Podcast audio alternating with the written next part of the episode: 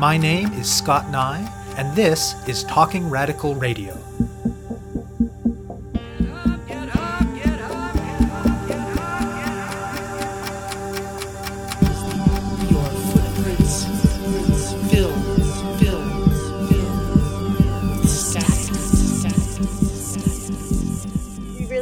That under capitalism we're very individualized and told you know only look after yourself and nobody cares about you there's a lot of harm in that approach and then of course there's just like the violence and the harm that capitalism does care is i think really kind of the antidote to that That's the voice of Carrie Claire Neal. She's today's guest on Talking Radical Radio. This show brings you grassroots voices from across Canada. We give you the chance to hear many different people who are involved in many different struggles, talk about what they're doing, how they're doing it, and why they're doing it, in the belief that such listening can strengthen all of our efforts to change the world. In 1964, Oxfam Canada set up an office in St. John's, Newfoundland. Across the many decades of Oxfam's presence in St. John's, the affiliated chapter of active volunteers worked, as Oxfam does, on important global issues, at least some of the time tying them to local issues. A few decades into that time, some members of the chapter decided to think big, bought a building, and sold it to the global Oxfam organization for a dollar on the condition that if Oxfam ever pulled out, the building would be returned for the same price to a local organization doing similar work. Under Prime Minister Stephen Harper's conservative federal government, things changed. Organizations like Oxfam faced significant funding cuts and major new restrictions on the advocacy work they were allowed to do, and one consequence of this was the decision by Oxfam to close their office in St. John's. Local activists associated with Oxfam were not content to just fade away, however. They formed a new organization, and not just any organization, but a cooperative. Co ops are pretty common in general in the Canadian context, but it's rarer to see one focused on activism and social justice. According to Claire Neal, they made this decision because of their understanding of co ops as democratic, transparent, and accountable, and because of the considerations for justice and equity built into the seven principles of the co op movement. They called the organization Social Justice Co op NL, and Carrie Claire Neal is its co chair. The new group entered into negotiations with Oxfam to get the building back. Unfortunately, during that process, the building burned down. But, thankfully, the organization was able to get a chunk of the insurance money. They were a purely volunteer outfit at that time, so while they regularly held events and workshops, overall their capacity was quite limited. They had visions of using the insurance money as a starting point for buying another building, but they were never able to put together the sort of major initiative that would have required.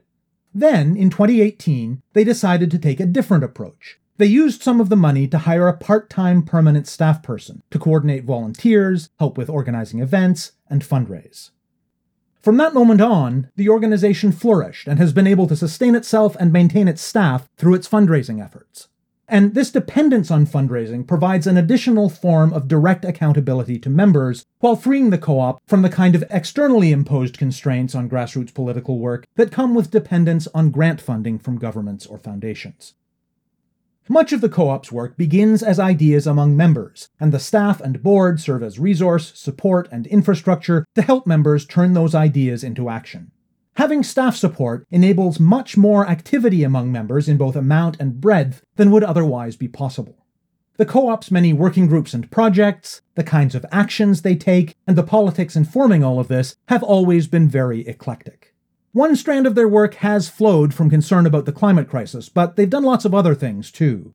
Active working groups at the moment include One Challenging Car Culture, a group that focuses on corresponding with prisoners, a 2S LGBTQIA plus mutual aid pod, a zero waste group, and an anti capitalist reading group. They've also been active in supporting the youth climate strikes and in working with Climate Action NL and the Workers' Action Network NL. They organized a Rights of the Atlantic Ocean fundraiser, and they've been involved in supporting indigenous land defense efforts and in opposing offshore fossil fuel extraction. An important development for the co op was the elaboration of a more detailed, unifying vision for their work, embracing the organization's breadth while giving it a greater coherence. Called the Revolution of Care Manifesto, it sets out a sort of pluralist anti capitalism informed by indigenous and other anti racist feminisms that, as the name suggests, places care at the center of the many and varied ways it envisions working for a better world. I speak with Carrie Claire Neal about the work of the Social Justice Co op NL. My name is Carrie Claire Neal, and I am co chair for the Social Justice Cooperative Newfoundland Labrador. We are a nonprofit incorporated cooperative that advocates for social and environmental justice in our province. I grew up in a small town here on the island of Newfoundland with a single mom. So we grew up in, I wouldn't say poverty, but like low income. Definitely saw like the struggles she faced. I think I first got interested in social justice in high school, learning about the global injustices through like Amnesty International. And then in university, I studied economics for my undergrad and then sociology in my master's. I particularly looked at the experience of migrant workers here in Canada, especially like temporary foreign workers, through organizing with different organizations. I got more interested in, in, local advocacy, feeling like, well, I know the most about this place and there are a lot of issues here. So I thought it would be best to kind of turn my attention to what I can do like meaningfully for my community. Oxfam chapter first started here back in the 70s, and some local organizers got second mortgages on their homes and invested in buying a building for their local Oxfam chapter. And they were really interested in the connections between global inequality and local inequality, and how can we help people make the connections between what's happening here to what's happening globally. And then, unfortunately, under Harper, there were some changes made to like what kind of political advocacy nonprofits can do here in Canada. And so that really impacted Oxfam. And I understand, like they lost some funding. And this building that had been bought by organizers here in the 90s was given to Oxfam globally for like a dollar with the agreement that if Oxfam pulled out of this region, that they would give it to a like-minded organization for a dollar. And so when they did pull out in the late 2000s, there was this process about like, well, what are you going to do with the building? And the social justice cooperative formed by people who were involved in the Oxfam to like take over that space. But unfortunately, during the negotiations, the building actually burned down. The organization was able to get some of the insurance claim that came out of it. And so that's been a really helpful resource for us because it has allowed us to have some seed funding that's not from government and really allowed us to start a really grassroots member based fundraising plan. We do apply for grants every now and then, but our core funding, our staff funding, all comes from small monthly donors, kind of like the union model. And that allows us to be like very fiercely independent. And we're like very grateful for the people who came before us, who allowed us to have that seed funding, and the people who continue to contribute to our organization. Why did the founders decide to make the organization a cooperative as opposed to the other organizational forms they could have chosen? We did have someone involved in the organization who was also involved in the Newfoundland Labrador Federation of Cooperatives, and they really believed that a cooperative model is just a much more democratic way of organizing. You have really transparent ways of like who gets elected to the board and how. It's really clear in our bylaws what ways that our members can hold the organization accountable and, you know, there are these seven cooperative principles that all cooperatives are supposed to abide by. And they do consider like equity. The cooperative model is just a more democratic way of organizing. How did the group turn this opportunity and this seed funding into a functioning organization?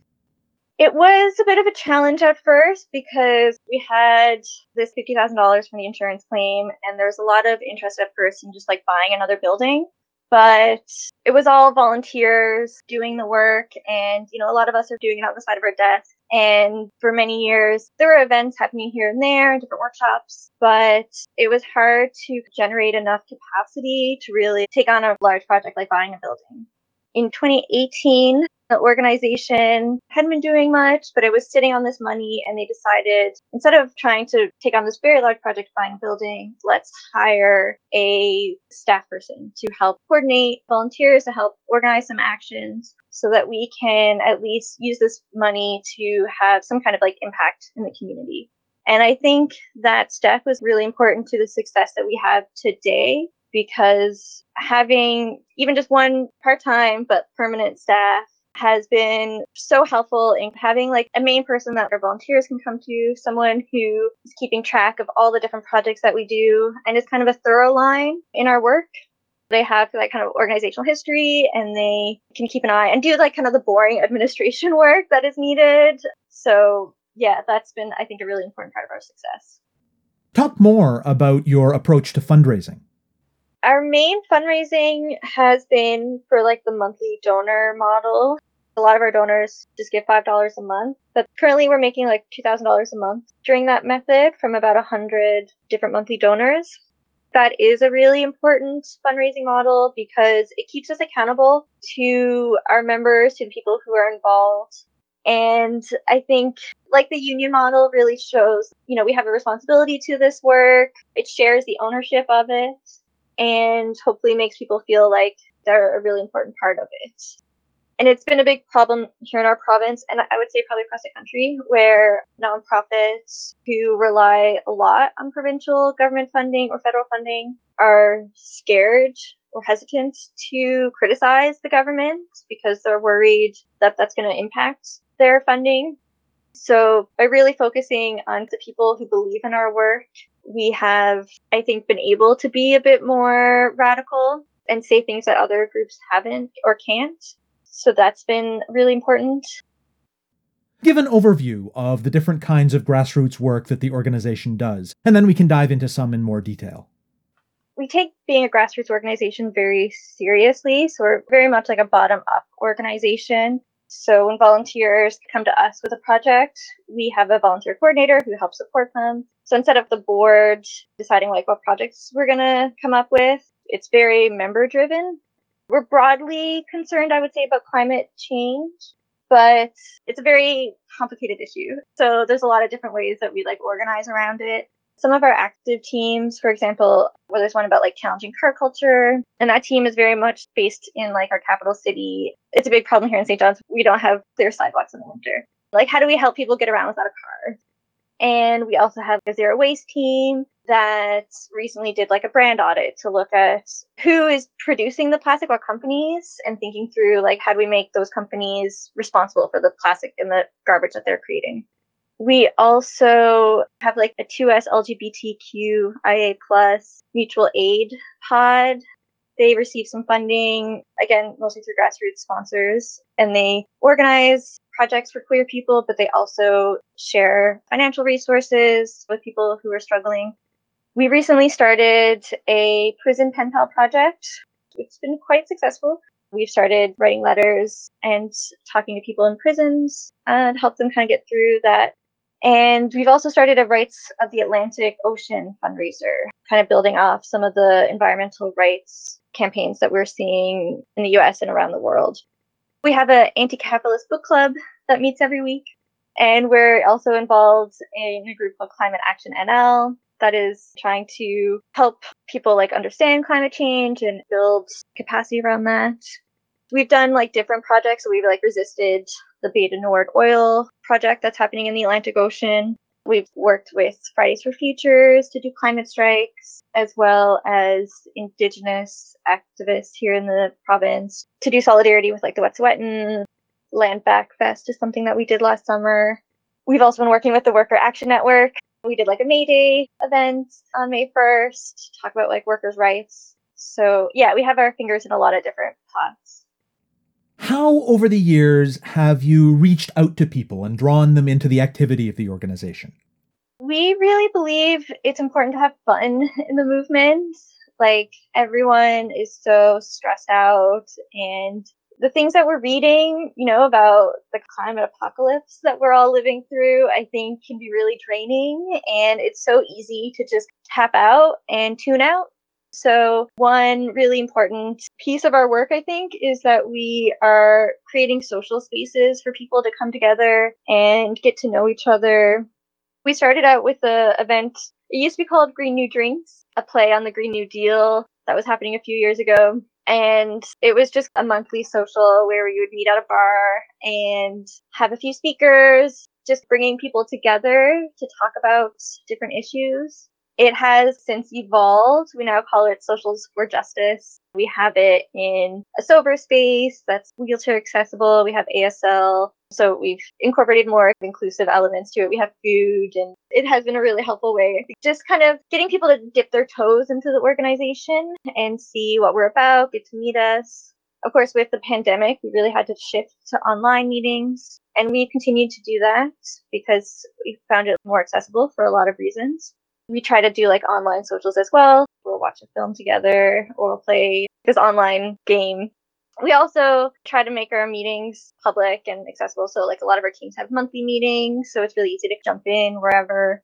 And our staff, for example, has a lunch that they host every week. So if people want to come talk about a specific project or get help with something, they can connect with her. So we try to make ourselves like really accessible for the public to find us and to get involved. How do things typically go when a member approaches you and says, Hey, I have this idea for an action or a working group? Generally, if we know like, oh, this would work well with this team, then we'll invite them to like that meeting to find other people who might be interested, or our staff will meet them and they'll figure out what kind of logistics are involved, make social media posts try and get other people involved, and start having like meetings with that person to like make their project come to life. And that's been very successful for us because we find there are people who are really passionate and have great ideas and want to do stuff. And then there are people who kind of are happy to support that and are excited by these ideas. So we try to create spaces for people to get involved and talk about it really early. We also try to invite partners from the community who might be doing similar work that's a big part of our work too is constantly trying to connect with like who else is organizing because for us it's really not important about like taking ownership or getting recognition. It's just like how do we make the work happen? And how can we do it better together? Are there any of the co-op's projects or teams that you individually have been particularly involved in? Yeah, I started the book club a couple years ago after I did my master's, I kind of missed that coming together to read and to learn and to discuss. And that's been a really important space for me to keep reading theory and to better understand what's happening around us and how can we affect change. I've since actually been able to hand that off to another volunteer who's taken it over, which is great to see that we can have that kind of turnover. I was also involved in the food sovereignty action team that kind of went dormant because I just wasn't able to organize it. And that's also a theme that we've had. Projects will come and go based on capacity and interest. And we just kind of have to go with the flow. We're constantly saying that, like, oh, over over capacity. That's a big issue. Like, we would like to hire more people to help us organize because I think if we could, our movement would absolutely grow. But yeah, a lot of us are volunteers and our capacity flows and ebbs, and we kind of have to just go with that and go into a bit more detail about a couple of the projects or teams or working groups that are particularly active these days. I would say the Challenging Car Culture Coalition has been like our most active. They've been together for a few years. As I said, they were doing a lot of advocacy around sidewalk snow clearing, and we have had some success with the city with that. One of our volunteers actually ran for city council last year, and we did, as an organization, support her in that campaign. Unfortunately, she like did not win, but it was a really great opportunity to learn how to canvas and how a political campaign is run and to like get people involved. I loved knocking on people's doors, talking about politics. That was a really great offshoot of that team. They're kind of associated with Critical Mass, who organize these group bike rides every month to like take over the road and really show that there are cyclists in the city and they want to share the roads and that team of course is very heavily involved in like disability justice because a big piece of challenging car culture is that not everyone can drive and that's so inaccessible. And how if we're making a car centric city how many people are being pushed out and are not being able to like use the space? We have held some like rallies at the city hall to show our support for sidewalk no clearing. There's been a social media campaign We've also started a survey you can find on our website we are trying to get a sense of where people have been hit by cars or near hits to show where things are really dangerous. And maybe this is an area where we like definitely need to make sure that there's no clearing. There's a lot of people walking through and there's a lot of accidents happening. Um, and really trying to talk about how dangerous cars are and how we've kind of normalized that. We also have an event coming up pretty soon, a snowy sidewalk open mic where people are going to be invited to come and share their experiences walking around the city in the winter. Another team that's recent, really active, has been the Prison Pen Pal Project. We had a volunteer reach out and was really keen on this, and we helped them organize meetings. We share them through our networks, and they put out flyers in the different prisons in our province, and people were invited to like write to us I think we have about like 10 people writing back and forth, which, yeah, it only started in the summer, and I think it's a really great start we've been talking, I guess, a lot about prison and police abolition, and I think this is a helpful start for getting us to understand the issues that people are experiencing when they're in prison and how they end up there and how can we support them because I think a lot of the prison industrial complex, you know, there's a lot of shame in that and people feel like, you know, they deserve to be punished or like if they're criminals, but I think it's a lot more complicated than that. And I think putting a human face to the experiences of people that are put away you know, specifically so that we can't see what's happening, I think is really powerful. I will also give a shout out to our book club. I think it's really amazing space. We meet online. We read about 50 pages a week, so we try to keep it short and accessible. And we switch between like books and webinars or audio, like podcasts, to also make it more accessible. And I do think that reading is revolutionary like I read a lot like on Twitter, for example, but like a lot of ideas really can't be distilled into a single tweet. I think it's so important to read histories and to read what other people have done and their successes and their failures. There's so much resistance that's happened against capitalism that we can learn from. I would say one thing about the co-op is we're not socialists or communists or anarchists or like liberal democrats. Like we're a real melange of everyone we are explicitly anti-capitalist, but I think it's important that we keep the umbrella open. But the book club has been a, a great space for thinking through those different theories of change and what works and what doesn't. For example, one of those book club members started a transformative justice working group to think through well, if we were to have police and prison abolition, how do we manage conflict within our communities? And I think conflict is something that we've lost a lot of those skills. I don't think we have great conflict resolution skills you know, some people argue that we outsource them to the police and we used to be better at managing community dynamics and we've lost our responsibility to each other. And how do we get that back? And what does it look like to be caring but holding each other accountable? What is the Revolution of Care manifesto and how did it come to be?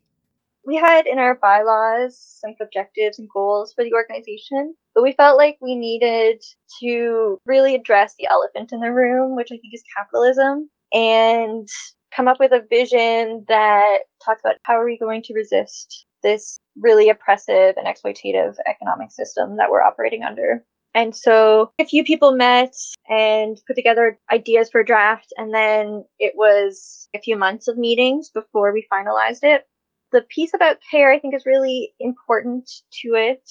We really believe that under capitalism, we're very individualized and told, you know, only look after yourself and nobody cares about you. There's a lot of harm in that approach. A lot of people feel very lonely. Of course, a lot of people are depressed and anxious. Our suicide rate is quite high. And then, of course, there's just like the violence and the harm that capitalism does by putting us in prison, by making us homeless if we don't have a job, by forcing us to move away from our social safety nets, our families, to seek employment so that we don't end up on the streets. And then, of course, even in the jobs, there's a lot of risk depending on where you work. Care is, I think, really kind of the antidote to that. How can we be kind and compassionate to each other and build spaces where you're going to feel accepted and you're going to feel taken care of? And how can we as a community show care to each other and take responsibility for each other? Because I think that's going to be a really important part in resisting that individualism and thinking more about us as a collective. I think in this individualized approach, it can also feel really like, why would I get involved in an advocacy organization? Because I'm just one person and the systems that we're up against are huge. But if we are thinking of ourselves as a collective and recognizing that we're all parts of like a bigger organization and together we are strong, then hopefully we can shift what's happening and still take care of each other, but not in a way that's exploiting each other or oppressing each other. And the land, of course.